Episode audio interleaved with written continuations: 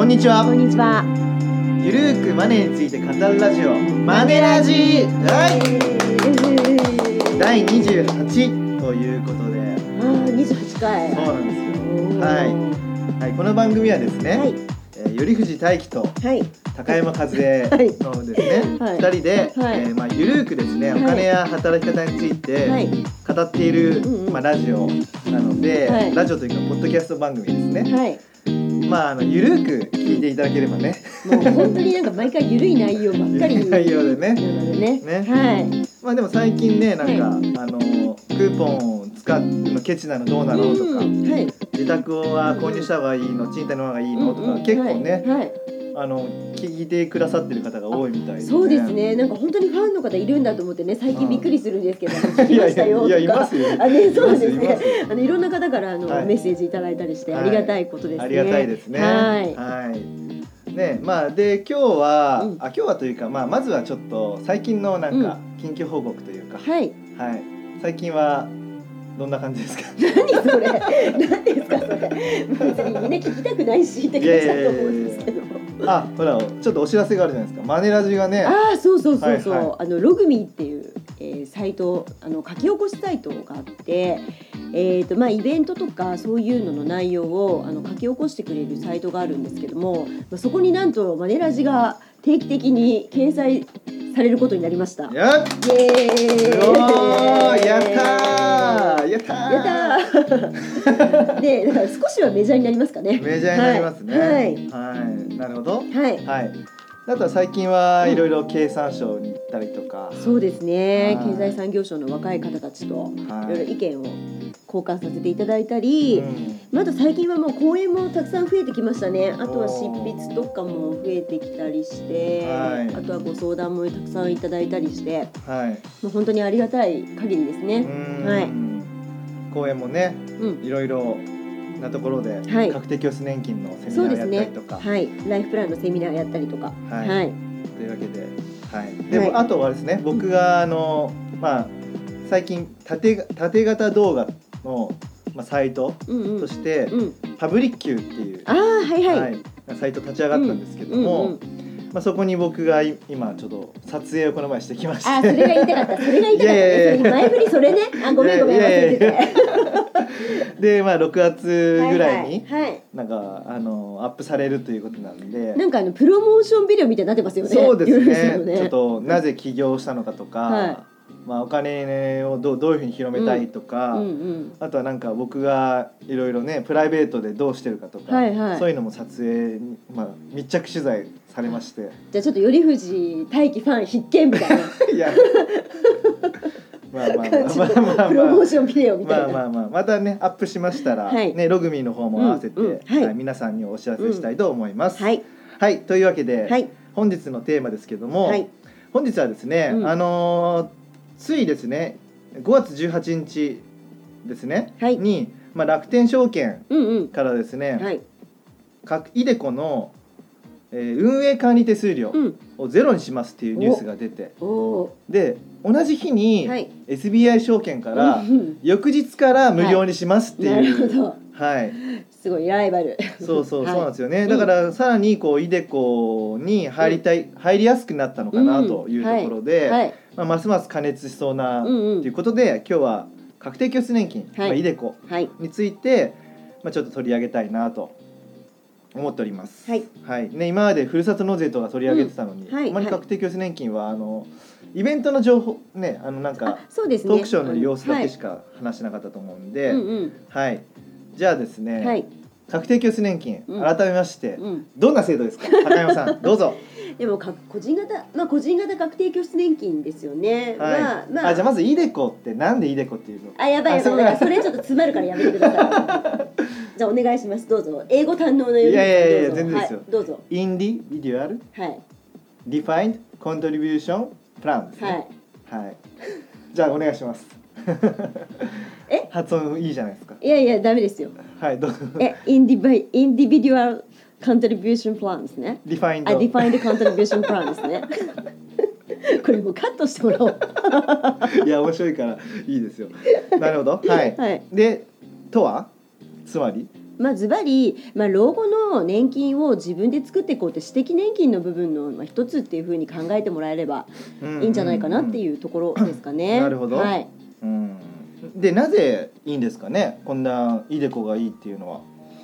やっぱそれはもうなんて言ったって税制優遇があるっていうところなんじゃないですかね。おお税制優遇って聞いてもね、はいちょっとピンとこない人もいるかもしれないので、まあ節税できるよってところですよね。節税って聞いてもやったことないな税金が安くなる。税金が安くなるどういうふうに？ここまで目線を落としてはい、ああ。じゃあどこから話したらいいですか？まあはい、イデコっていうか、まあ、個人型確定拠出年金の、まあ、うん。うん三大メリットは、まあ、うん。とりあえずあのまず掛け金を支払うと思うんですけど、はい。その掛け金を支払った金額が、うん、まあ、所まあ所得控除ってわかる？所得控除も難しいですね。ね突っ込むばっかりじゃなくてなんかねあな解説してください、はい。人の。そうですね。まあだからまずその税金を払う仕組みをちょっとまあ思い出してほしいんですけども、はいはいまあなんか何回か前に多分お話はうん。マネラジでもあったんではいすが、はいえっと、そもそも、うん。まあ給与額面っていうのをねもらってますよね。じゃあ例えば仮に年収600万円。まあ、税込み収入ね。税込み収入がね、はい。うんうん。年収額面600万円だとしましょうか、はい。でそうすると600万円じゃあ会社員の場合は、うん。そこから給与所得控除うんっていうですね、まあ、あの個人事業主でいう経費はい。に当たる分を、うん。まあ、サラリーマン会社員でもみなし経費として引いていいよとうん。うんいうところがあります。はい。はい、でそこからさらにうん。所得控除という、うん。えー例えば配偶者控除とか、はい。扶養控除だったりとか、生命保険料控除とか、まあ、医療費控除、うん。はい、で確定拠出年金は、えー、と小規模企業共済と掛け金控除とうん。いうものがありますので、はい。それをですね所得控除として引けるんですよ。うん？掛け金を引けるんですよね。掛け金全額がね。全額をね。はい。はい。で引けるんですね、うん。所得控除が引ける、うん。はい、まず額面から給与所得控除というのを引いて、はい。そこからさらに所得控除が引ける、はい。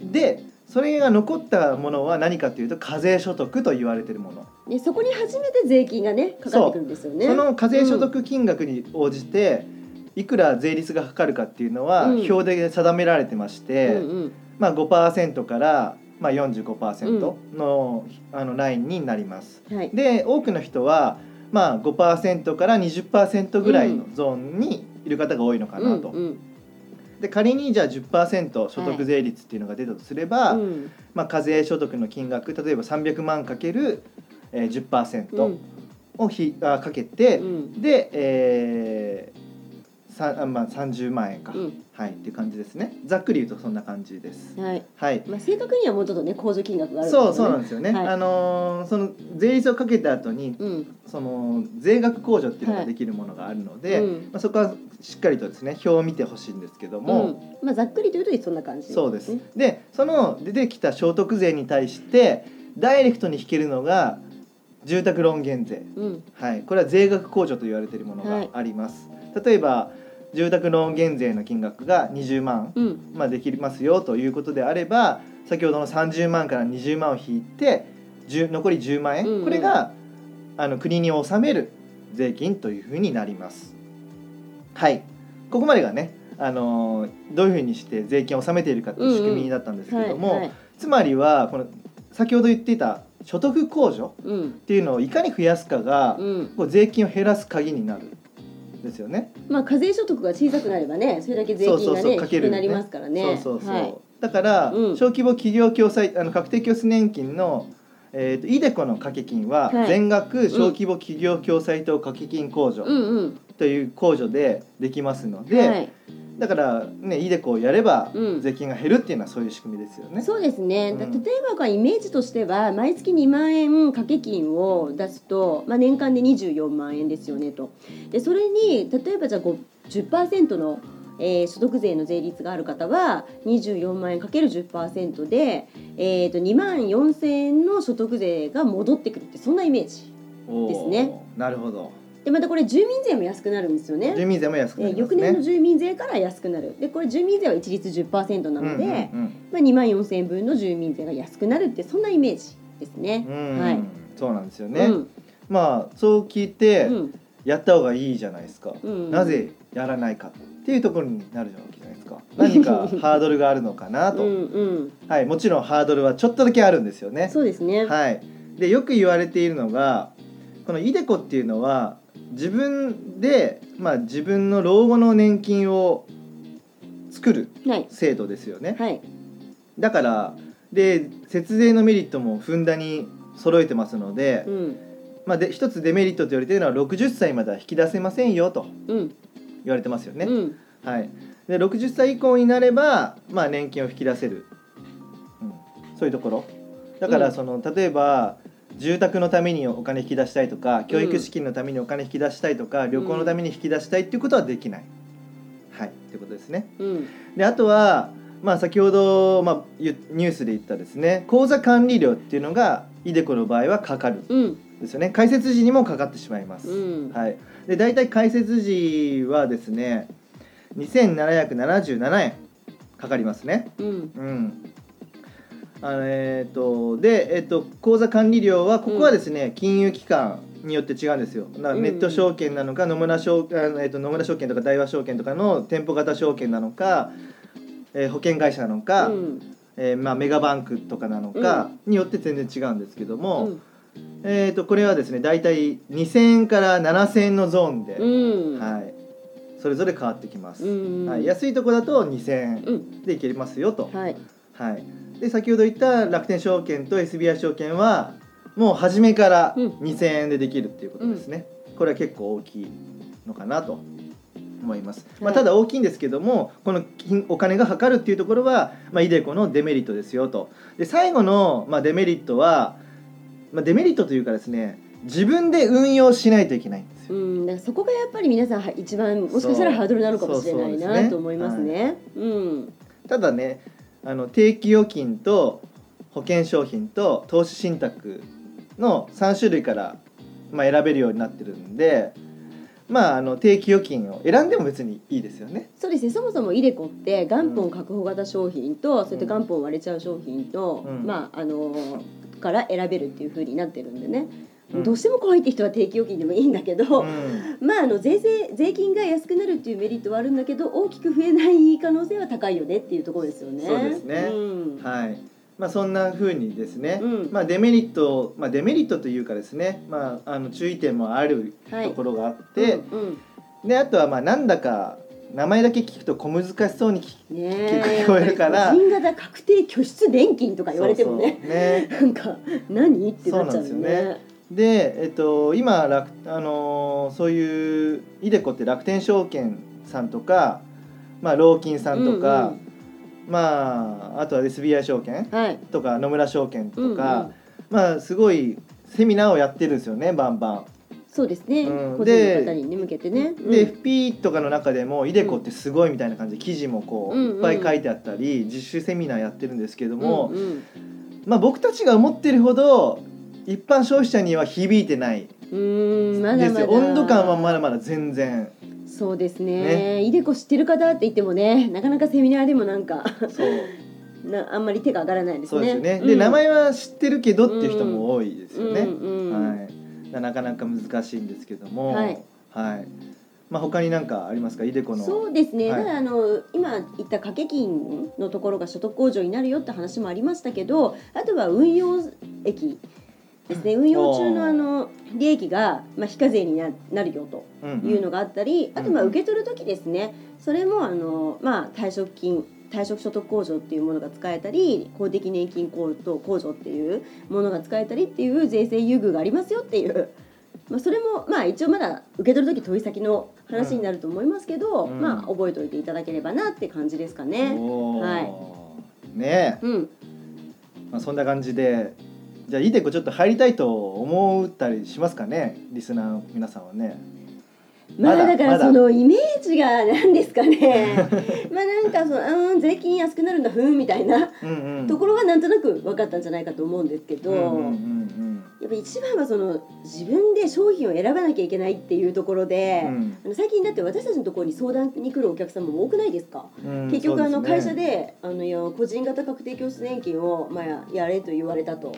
って言われたんだけど何入ったらいいかわからないからって言って、うんうんうん資料ボンと持ってくるお客さんいるじゃないですか、まあまあすよね。どれがいいんですかって言って、うん確かにな、うん。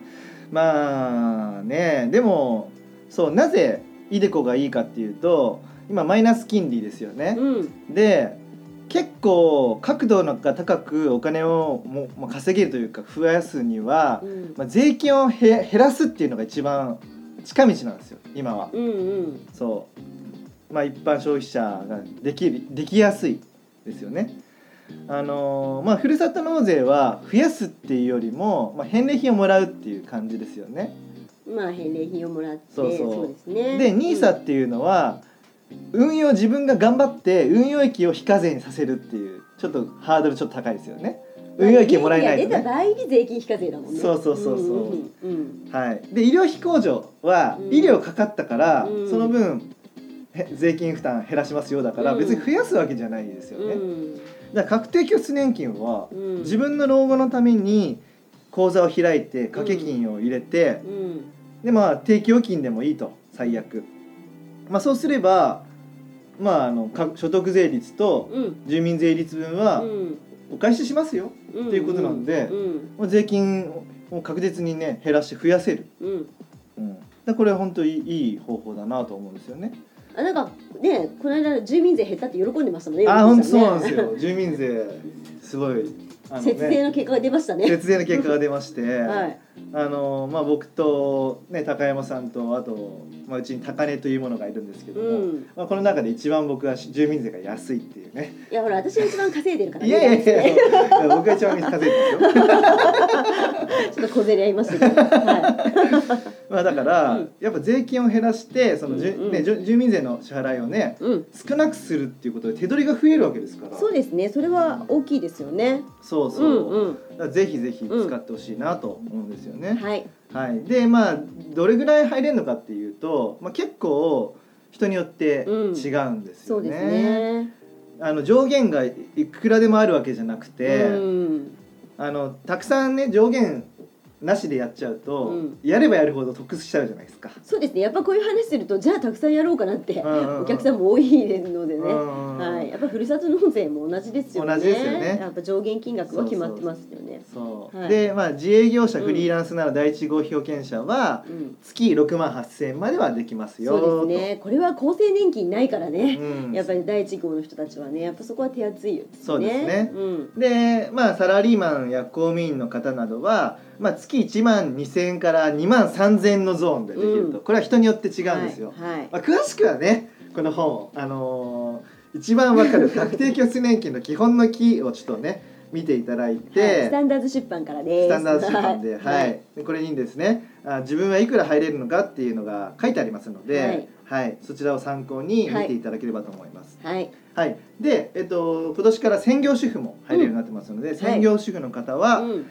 えー月2万3000円まではい。入ることができるとはい。いうことですね。うん。はい、どうですか？やっぱりまあはい。専業主婦の方まだまだお問い合わせとかも少ないんですけども、やっぱでも自分自身でお金を増やしていくってことはやっぱ大事だと思いますのでね、うん。ぜひやっぱ専業主婦の方にも入っていただけるように、うん、まあ、私たちも広めていきたいなと思いますけどね。あでまあちょっと専業主婦のところまで来たんで、うん。あのまあ、お得なお話をちょっとしたいと思うんですけども、うんうん。はい。まあ、お得というかですねまず専業主婦がイデコに入る必要があるのか意味があるのか、うん。ないのかっていうのはちょっと議論になりまして、うんうん。でここはですねまずあの稼ぎのない本当に専業主婦うんうん。の方は、えーっと所得控除というのは使えないんですけどもまああの運用益非課税っていうのは使えますので、うん。